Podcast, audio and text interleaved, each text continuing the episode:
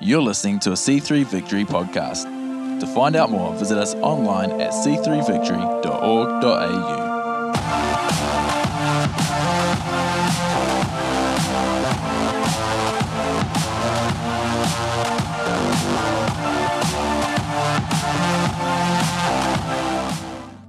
You know, I had a discovery the other day.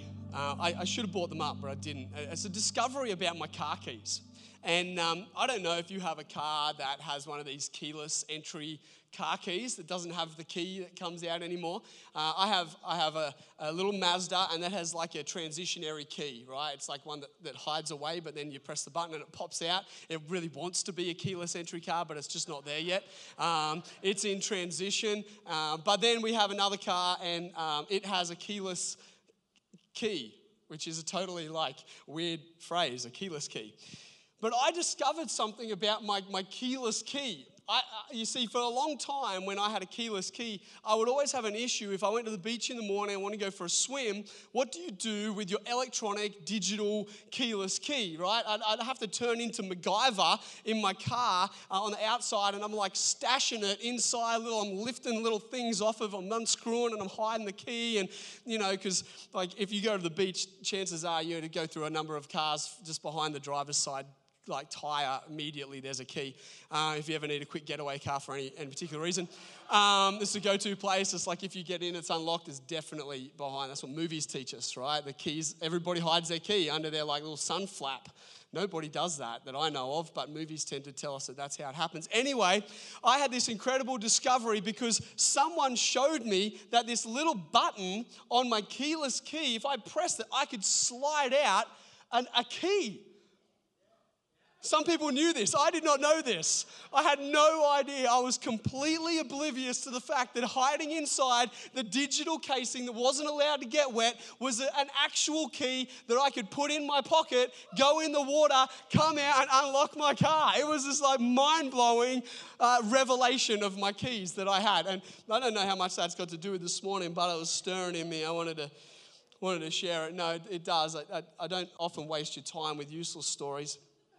Um, but the, the thing I, I think about that is that for, for many of us, we approach freedom in a similar way. Right? Like we, we understand um, this, the, like we've got it, but, but we don't always recognize the fullness of what we've received. Right? It's like I didn't understand that what I received wasn't just a digital key. I received a digital key and a real key, and I could do more than just stand a long way away and unlock my car uh, with the hope that nobody got in my car while I was still walking towards it. Right? Um, Actually, I woke up this morning, went outside to get in our, our little car that I can take the keys to the beach with me, uh, and I, I realized our car boot had been open all night. Um, just just it happens because I put the keys in my pocket and I bend down and I open the boot when I do that.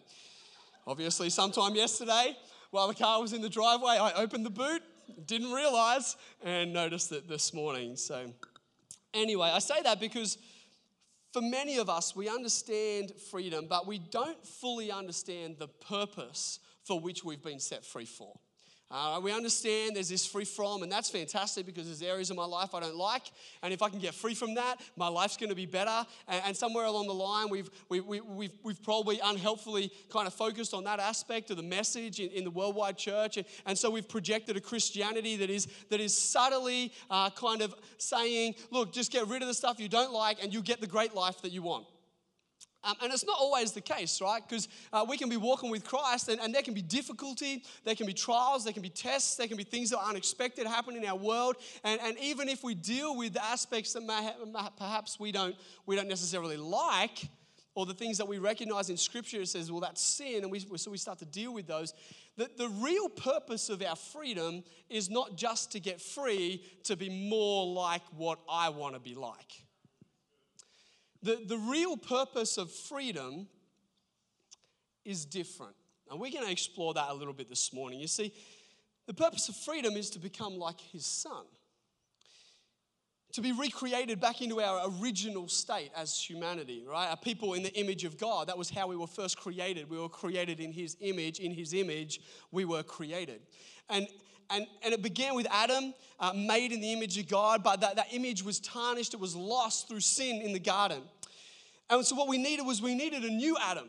We needed a new model. We needed, we needed a new firstborn of, of the new humanity and one whose nature we could receive to become the new people that God had desired from the moment of creation.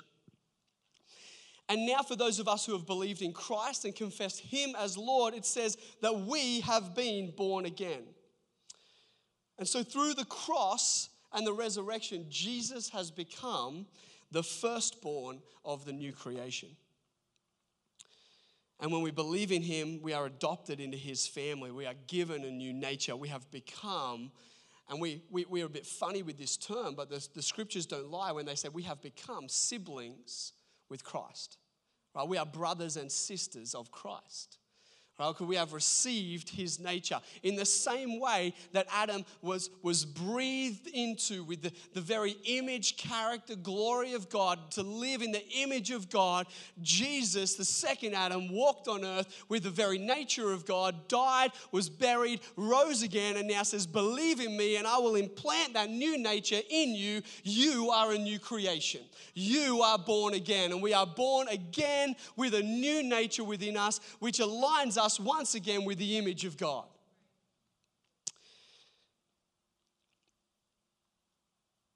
One of God's new people with the purpose of allowing that new nature to come from within us as the Holy Spirit helps transform us into His likeness from the inside out.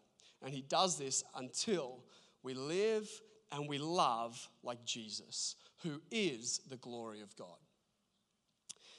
His glory is his character, it's his power, it's his authority, and it's, it's all of that being expressed. It's seen in the fullness of Jesus because it was given to him. Now implanted in the seed form of new nature within us, seen through us as we allow ourselves to be conformed to his image, thus expressing that very same glory. Now, there's a whole lot of tensions that we read about in Scripture. One of the main tensions that we live in on, on planet Earth as, as living, breathing human beings is this idea of the now and the not yet, the idea of the fullness but the seed, right? The kingdom of God being in fullness yet existing as a seed. The, the idea that we are fully saved yet being saved. And so this relates to this new nature within us. We have received it in fullness but yet in seed form. Uh, and so, to experience the fullness of which we have already received it, we must water and, and, and grow the seed of it that is within us. It's just a tension we live in, and we have to understand that we're not always going to have every answer to give every person all the time from Scripture. Scripture is a mystery. But what we do understand is that we live with the capacity to express it in its fullness and yet there's many areas of it that it is still in, in, in expression in seed form within us. And I, I kind of say all of that to set a platform to ask why is it then, if, if we have received this new nature, if it's within us, if we have the Holy Spirit to help work it out of us, if we are being transformed, if all of this is, is at work, why do we seem to struggle to walk in the fullness of the freedom that has been purchased for us? I'd like to propose that it's because in many areas of our life currently under transformation, we get stuck uh, or we stop at one of a couple of doorways in our journey. You see, it's okay that we can be at different degrees of transformation in different areas of our life. And often the process of transformation will cause us to walk through particular doors kind of time and time again. And, and if we don't understand the process of which God works, we think we're not getting anywhere uh, when the reality is we are totally being transformed in the process. And we often think that this journey of transformation, we've, we've learned over the years, this is, freedom is not a, not a moment, it's a process. And we're okay with that. And we're like, cool, I get that it's a process. But what we immediately think, because a lot of our processes in life are linear, we think that the process of transformation is linear. That if I walk and I deal with this aspect and then this aspect and then this aspect, I'll end up over here. But that's not really the case. The case is that the process of freedom is far more like a spiral. You can, you can think of it as a spiral up or a spiral down. Doesn't really matter. Um, but, but often what we find is that because it's a spiral, we are going around through these same doors. But every time we do, what we find is that God is outworking our freedom either at a deeper level or helping us to see our freedom from a higher altitude or a higher perspective right? And so and so transformation is occurring every time we feel like we're going around and around. The truth is god is doing something at a deeper level. He's getting further to the root of, of the old nature uh, uh, and, and, and, and allowing that new nature that is within us to permeate to that depth of our being. We just need to trust him. We just need to trust him like I don't know about you, but how hard is it just to, just that simple idea of trusting God? How hard is it to apply in the areas in which I feel like I'm failing? You can leave me hanging up here, that's all right. Or we could be a really real church and acknowledge, hey, I absolutely know what that's like. Amen. You can talk back this morning, that's all right. We're gonna, we're gonna go through these doors. We're gonna talk about these doors this morning because I think if we can if we can highlight the door, perhaps we can recognize if that's the one that we're stuck at if that's the one that we're stuck at. So, door number one this morning is receive. Door number one is to receive. Some of us have areas in our lives in which we're not seeing freedom because we have not received and applied the truth of God's gift. And so I, have prepared this for you this morning in the hope that this visual will remind you that at any point in time in your walk, whether it's a day to day or a month to month, whatever it is, you have the capacity at any point in time to apply this gift to your life. Um, and to be, to be entirely honest with you, I find myself doing it time and time again. I'll have, I'll, for a day, I'll be stuck in a funky thought pattern. I'll, I'll be spiraling around. I'm a renumerator, so, so I, I, process a lot in my thinking. I'll go around and around and around and around. And what started out with like, I, I got stung by something ends up with me, me having the, the world is in the apocalypse or something. That's how my mind works.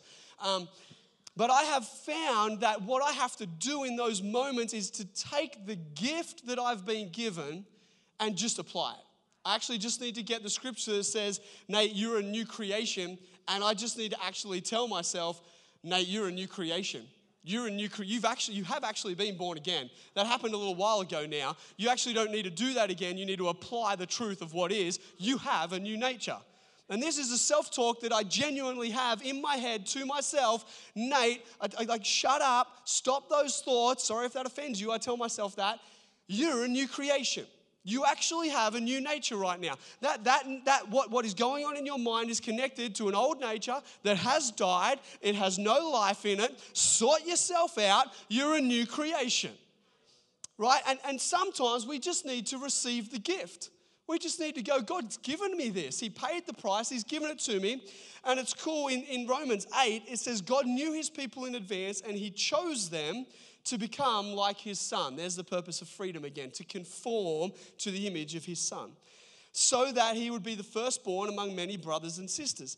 And having chosen them, he called them to come to him. And having called them, he gave them right standing with himself. And having given them right standing, he then gave them his glory. I don't know about you, but nowhere in that passage does it say that humanity went and took something or that we have to go and do something. It simply says, We have a gift. Would you like to open it? Would you like to apply? And so on here we have we have that we were chosen, that we were called, that we have right standing, and we've been given his glory. This is all a gift to you from God through Christ on the cross. And all we have to do is actually accept it, which sometimes for ourselves is the most difficult thing. It's like but I know myself so well. I, I, I, struggle to believe I've been given the glory of God. Why? Because I know myself. because I know my old nature sometimes more than I believe I have the new nature. And so we get stuck because we don't apply truth, we listen to fact. We don't apply truth, we listen to feelings. We don't apply truth, we let circumstance speak louder than scripture, right? We don't apply truth because, well, I don't feel like I'm glorified. I don't feel like I'm sanctified. I don't feel like I'm justified. I feel like I'm in like a gospel church right now. Come on, I should, have got, I should have got uh, Will to come up. I said to Rach I'd get Will to come up and play some gospel chords for me, but I totally didn't. Anyway, maybe another day. We hold unknowingly and unintentionally to a lie in our thinking. Sometimes we don't even realize our own thinking is lying to us, but we believe it that we are something. We believe we're like this, or we believe we're like that, and we are telling ourselves that that is my nature. We may not use that language, but when the truth, what we don't do is take the truth, which says you've been born again, you have a new nature, you, and we don't apply it. And so the first step is receiving. The first door is receiving. He says, You should consider yourself in Romans 6:11 dead to sin. That's how you should consider yourself. When you think that sin has a hold on you, get that scripture and go, hang on, I'm supposed to consider myself dead to that. That's supposed to be how I see myself. I'm supposed to see myself able to live for the glory of God. I don't know about you, but I often don't see myself with the ability to live for the glory of God. I see myself as myself. Do you consider yourself able to live free so God's glory can be seen? Because He has done everything required so that you can, and you just need to receive the gift. So, door number one is receive. Door number two is conform. And let's be honest, in our humanity, conform is a little bit like swearing. It's a li- that word is a little bit like, I don't know if we're allowed to say that in today's day and age. Because we've been told that, that we can be whatever we want. That, that, that we can, whatever we feel, well, that's just who we are. And we have, we have undermined the authority of truth by making truth relative. And so we go around, we're like, well, that's cool, that's your truth, but my truth is this. That actually, un, it, it, totally dismantles the idea of truth, um, okay? Because truth is only truth if it's truth, not from a perspective or a relative space, okay? Truth is either truth or it just isn't. So there is no such thing as my truth and your truth because then they're against each other and therefore it's not truth all right? Um, but some of us have areas that we know we have the new nature. Uh, and this is probably the space I relate to most. Um, and so we feel free, okay, because we're good at, good at applying, we're good at receiving. So we're like, yep, cool, I see that, I'm free. But we're not stepping into this freedom because, frankly, we don't want to. Can we be real this morning? Can we have a real church here this morning? Would that be all right? I'm just laying myself on, on the altar. Something within us doesn't actually want to conform to Christ. Something within us doesn't want to do that. We want to be our own person. I want to be me. I like me. I actually like aspects of me that probably are not in line with the scriptural being that I should be.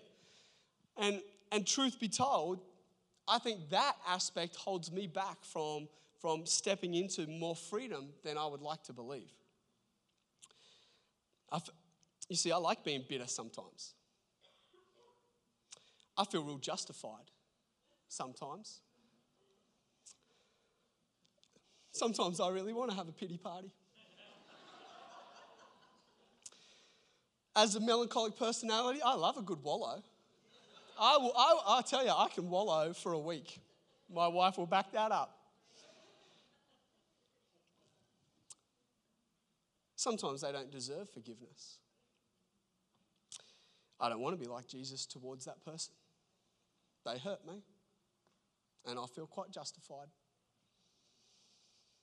I don't want to be merciful, I want revenge, particularly when they cut in front of me in traffic. particularly when they speed past me and change lanes. I'm like, right, next lane change, you better watch out. I'm coming right back around. Don't you dare show your speedy prowess over me. I'm better than that right? I don't want to let it go. I want to hang on to things. I don't know about you, but I, I want to hang on to things. My wife's far better at forgiving and forgetting than I am. I, I like to hang on. I don't want to be generous sometimes, and I don't want to go the extra mile sometimes. And, and I want to be envious and jealous because it feels good. Some of you are real worried about your pastor right now. Sometimes I walk around with a what about me attitude. And the spirit of Shannon Noll, it's like rises, right? Like, I'm not going to sing it, that's all right. And I'm like, it's not fair. It's not fair. And God's like, it's right, it's not. Life's not fair. You know, my mum gave me a, birthday card on my 18th birthday. She said, Nate, it's time for me to tell you some life truths. This is like birthday card, right? I'm pretty sure she got happy birthday in there first, but I don't remember. I just remember reading truth number one life's not fair. Life's not fair. And sometimes we disregard that when we, when we come into our Christian walk and we believe, well, I'm a Christian now, so now life's going to be fair. No, life's not going to be fair. In fact, in Scripture, we see all sorts of things that aren't necessarily fair. But we see a God who's just. We see a God whose character doesn't change. And, and what we do is, is sometimes we, we allow our, our not fair circumstance to try to tell us that, well, then God's not fair, rather than saying, no, no, truth tells me God doesn't change and He is just. So I'm gonna, I'm gonna take that into my circumstance rather than pushing my circumstance up onto God and changing Him. I'm gonna let truth change me in the circumstance. You see, the old Galatians 5 17 says, the old sinful nature loves to do evil which is just opposite from what the Holy Spirit wants. And the Spirit gives us desires that are opposite from what the sinful nature desires. I think until we're ready to get to a, a real place with God, where we're ready to acknowledge that we still have these evil desires. They may not be connected to a life source anymore because our old nature has been crucified, but that doesn't mean that it's not still stuff like floating around in there. And if we're not ready to get to a place with God where we're like, you know what, I got some real evil desires, God, and, and right now I don't, I don't want to do what the Holy Spirit's prompting me to do, until our prayer life can sound a little bit like that, we, we hamstring ourselves from accessing the power that God's given us to move into the freedom that He's bought for us right? Because, because it says here that, that these two forces are constantly fighting each other. And your choices are never free from this conflict. Every generation produces these awesome nonconformist subcultures, right? Like we want to rage against the establishment, like stick it to the man. And I was talking to Pastor Keith about this earlier in the week. He's like, Yeah, we had the hippie movement. And I'm like, Yeah, that, that would have been cool. Um, but, but, but my generation, we have our own nonconformist subcultures. Something about our humanity doesn't want to conform. We just don't want to do it. We don't want to be told, This is how you should be, this is how you should act. But the reality is, the conformity to Christ, it's a choice. It's a choice. And it always has been. Ever since the Garden of Eden, there has been a choice.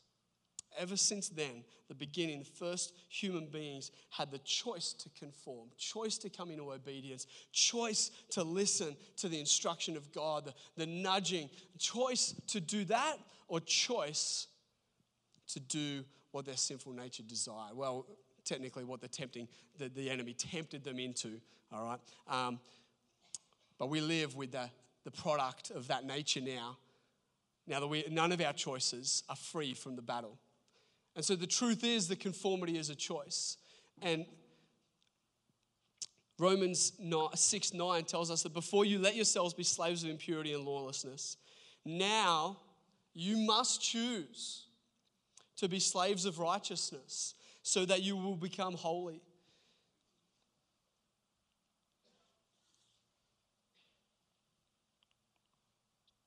Sometimes I don't move into freedom because I choose to stay in the nature that has me bound up. And I, am happy to wear that, but if that applies to you too, let it sit. The journey of maturity in Christ sometimes is a choice to not do what we want, to not do what our nature is craving, to not do what, what, what is, is in us but to surrender. And often the choice is a choice of surrender. And I do fundamentally believe that this is where our relationship with God gets real. This is where, if we don't have the revelation of our right standing from the gift of God, we limit ourselves from being able to bring that very real struggle to God because we feel disqualified and locked out of His presence. We feel like because we have this nature still, or maybe we shouldn't, but because we do, because we don't realize we've been given right standing, and at any time we can boldly walk into his throne room, we hold back.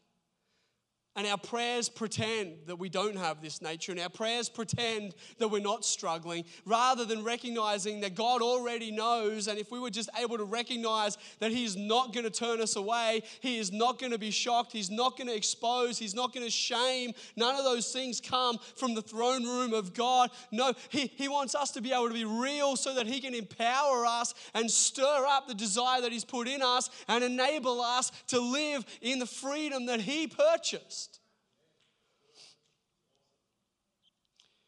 We to understand that we have His grace, that we are free, and that He has removed our sin as far as the east is from the, le- the as far as the east is from the west. Even if it was five minutes ago, it's removed from us. It's removed from us. This is where any essence of religiosity must leave our approach to God because it rubs up against our reality. We must learn to pray prayers that sound like this God, I don't want to forgive them, but I, I know you sent me free to express your glory. Help me to want to forgive. Help me to choose the desires of my new nature. You know, we talk about being a church that's authentic, but if our prayers don't start with an acknowledgement that God, I have really got this stuff going on, and we limit the place in which God can actually begin to work within us. And then the last door we walk through is this door called express. We express, or you could say we reflect that which we conform into. Whatever we are conforming into on the inside of us comes out and is expressed in our behavior and our actions. This is why the process of the Spirit is changing us from the inside out. There's an internal conformity before there is an external uh, uh, kind of following. And we conform to that which we choose to gaze at. Seeing a reflection is actually a byproduct of gazing at a mirror. If you stand in front of, uh, in front of a mirror, uh, when you look at it, you see the reflection. That, that reflected image is a byproduct of looking at it. It's, it, it's just the way things work. Some of us feel stuck, but really we've just stopped gazing into the right mirror. Romans 12, 2 says, Do not conform to the patterns of this world, but be transformed by the renewing of your mind. You see, the reality is, is that we live in a world with two mirrors. We, as, as, as Christians, if we've accepted Christ, we now live in a world that has two mirrors. We have the mirror of the world and we have the mirror of the word. And whichever one we choose to gaze into will be the one in which we conform most toward. James 1 23 to 25 says, For if anyone is a hearer of the word and not a doer, he is like a man observing his natural face in a mirror. For he observes himself, he goes away and immediately forgets what kind of man he is. But he who looks into the perfect law of liberty, I love that phrase, and continues in it, and is not a forgetful hearer, but a doer, this one will be blessed. Some of us stop short of expressing because we stopped gazing into the perfect law of liberty. We begin, to, we begin to allow our eyes ever so slowly to be recaptured by the mirror of the world. I tell you, this is, this is all of us. We do it. It's, it's, it's our human nature at times. And we have these areas where we used to feel like we were far more free than maybe we feel right now. And we were walking in great elements of freedom. It was like, yes, this thing is far behind me. But recently it seems like we're further and further away than ever. And maybe, just maybe, we've been gazing into the mirror of the current cultural worldview and allowing it to shape our thoughts.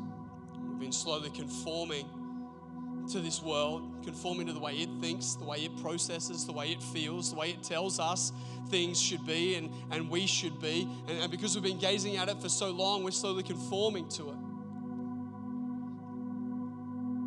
Rather than bringing our surrender back to Christ and to the mirror of the Word and allowing our minds to be renewed You see, we'll only express that which is an established mindset. We'll only do what is a functional thought pattern in our minds. We cannot function contrary to our thoughts and subconscious positions. That's why Paul highlights the areas of transformation is rooted in our thinking, which is fueled by the mirrors in which we gaze and the truth which we actively seek to apply. Galatians 5:13 says this, "For you have been called to live in freedom." Just because we've been called doesn't mean that we will, because there is choice. But it says that we're not free to satisfy our sinful nature. We don't just get free to then do what we want. We just don't get free to be who we want to be, whatever that feels like in any given day. No, no, no. We're free to serve one another in love. We're free to become like Jesus. We're free so that we can be changed. So that, so that each day we look a little bit more like Jesus did in his nature, in his character, in how it's expressed. Our journey is not just freedom for our sake, our journey of freedom is for conformity. So that, so that over time, there begins to be a whole lot of people just like Jesus out in the world. I'm sure as I began this, many of us are in many different areas of of freedom in different areas of our life. But I fundamentally believe that, that the, the main step in each of those doors is a surrender. It's a surrender. And the team's going to lead us in a song, and I'm going to I'm going to head over to Northwest. But I'm going to ask you to respond this morning. If you feel in your heart that you need to surrender an aspect of your life again to Christ, you recognize Maybe you're like, I don't want to conform in that area and I need to surrender that, God. I just need to be real with you. I got this thing and I really like it, but I know it's not part of Jesus. And I, I need to lay that down. I need to be honest with you. I need to be real with you and know that you're not going to be exposed or ashamed by God. He's, gonna, he's just going to hold you in his arms. Or maybe, maybe you know you've been just you've just been gazing too much in the mirror of the world the things you watch and hear and look at, or, or just, just begin to allow to, to tell you how to think. And you're like, oh, I, need, I need to lay that down. I need to surrender again. I need to, I need to say, God, I need to come back to your word. I need to gaze into the perfect law of liberty. I need to let your word shape how I think. I need to let your word shape what, what, what my responses should be, how I should act. And so I, I need that. And I need to surrender again this morning. So, can we stand, church? right across this place. And as the team plays, I would love to open up front down here as a, a tangible place of surrender, as a tangible place where you can come and just go, God, I'm coming as an act of surrender. I'm coming here this morning, right now. I'm going to lay this down. I'm going to surrender before you. I want to make it real and tangible. So don't, don't stay in your seats this morning. If you feel like this is speaking to you, why don't you move quickly and surrender that thing to Jesus? Amen. Thanks for joining us for the C3 Victory podcast. We would love to see you at one of our services. To find out more, visit us online at c3victory.org.au or check us out on Facebook or Instagram.